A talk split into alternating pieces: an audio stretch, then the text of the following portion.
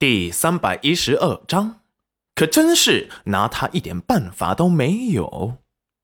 戚云染回去以后，觉得既然有人免费送上银子，不要白不要，就开始把脑海里的构思开始写下来。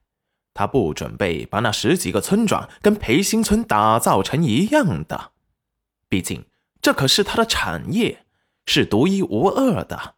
才不能让人白白占了便宜，所以他准备在隔壁十几个村子以儿童娱乐为主，参考制作各种游乐园的设施，有亲子过山车，轨道是从高处缓缓的修建到低处，旋转木马、碰碰木头车，还有平地火车，适合小一点的孩子玩，还有水上美人鱼表演。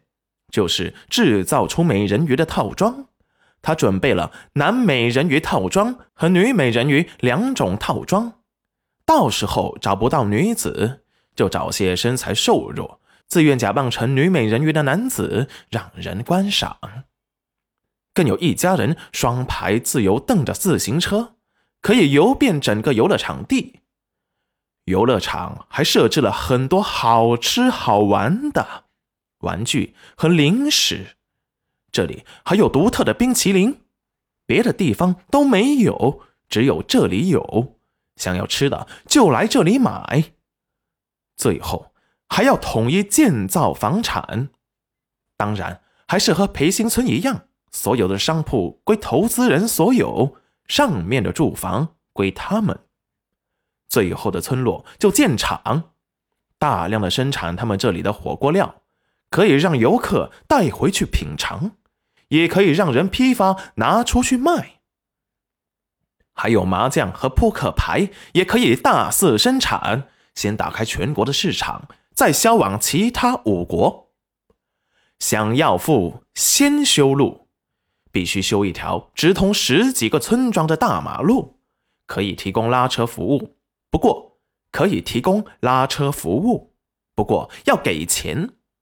大大的吸引了楼曲国的商人们前来买房，更是给当地的村民们提供了赚钱的机会和岗位。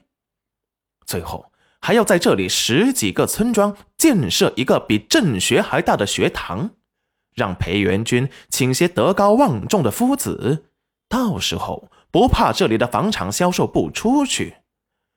游客们来青潭县旅游。可以先到培新村体验特色小镇和美食，以及各种扑克牌和麻将的玩法。接着在这里玩腻了，就可以顺着大马路去下一个村庄体验亲子乐园和特色冰激凌。想走时，还可以考虑在这边买房入住，给予最大的程度的优惠。当然，有才能的人才优先。最后。可以去参观工厂场地，带着特色火锅料和扑克牌回去。齐云冉写完之后，立即想拿着这些方案去找赵宝业商量合作的细节。最后一出门，发现已经天黑了，只好作罢。回到屋子里，洗漱一下，准备睡觉。裴元军进来时，齐云冉已经熟睡了。白嫩的脸被他侧着睡觉挤变了形，手中握着一叠厚厚的纸，小心翼翼的把纸张抽了出来，看过之后，眼神发光的看着戚云染。他家的娘子真是个奇女子，这些都能够想到，可以想象这些一经推出，可以直接引爆整个龙曲国的商权。到时候，他修建的这些精美的房楼，有可能会被一抢而空，甚至供不应求啊！明明怀着身孕，可是还如此操心，还给他讲道理什么的。宝宝在他肚子里，只要他多动脑筋，就可以让肚子里的宝宝跟他一起思考，这样生下来的宝宝就会很聪明。真是服了他了。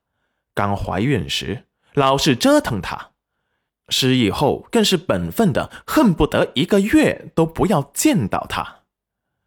裴元君苦笑，可真是拿他一点办法也没有啊！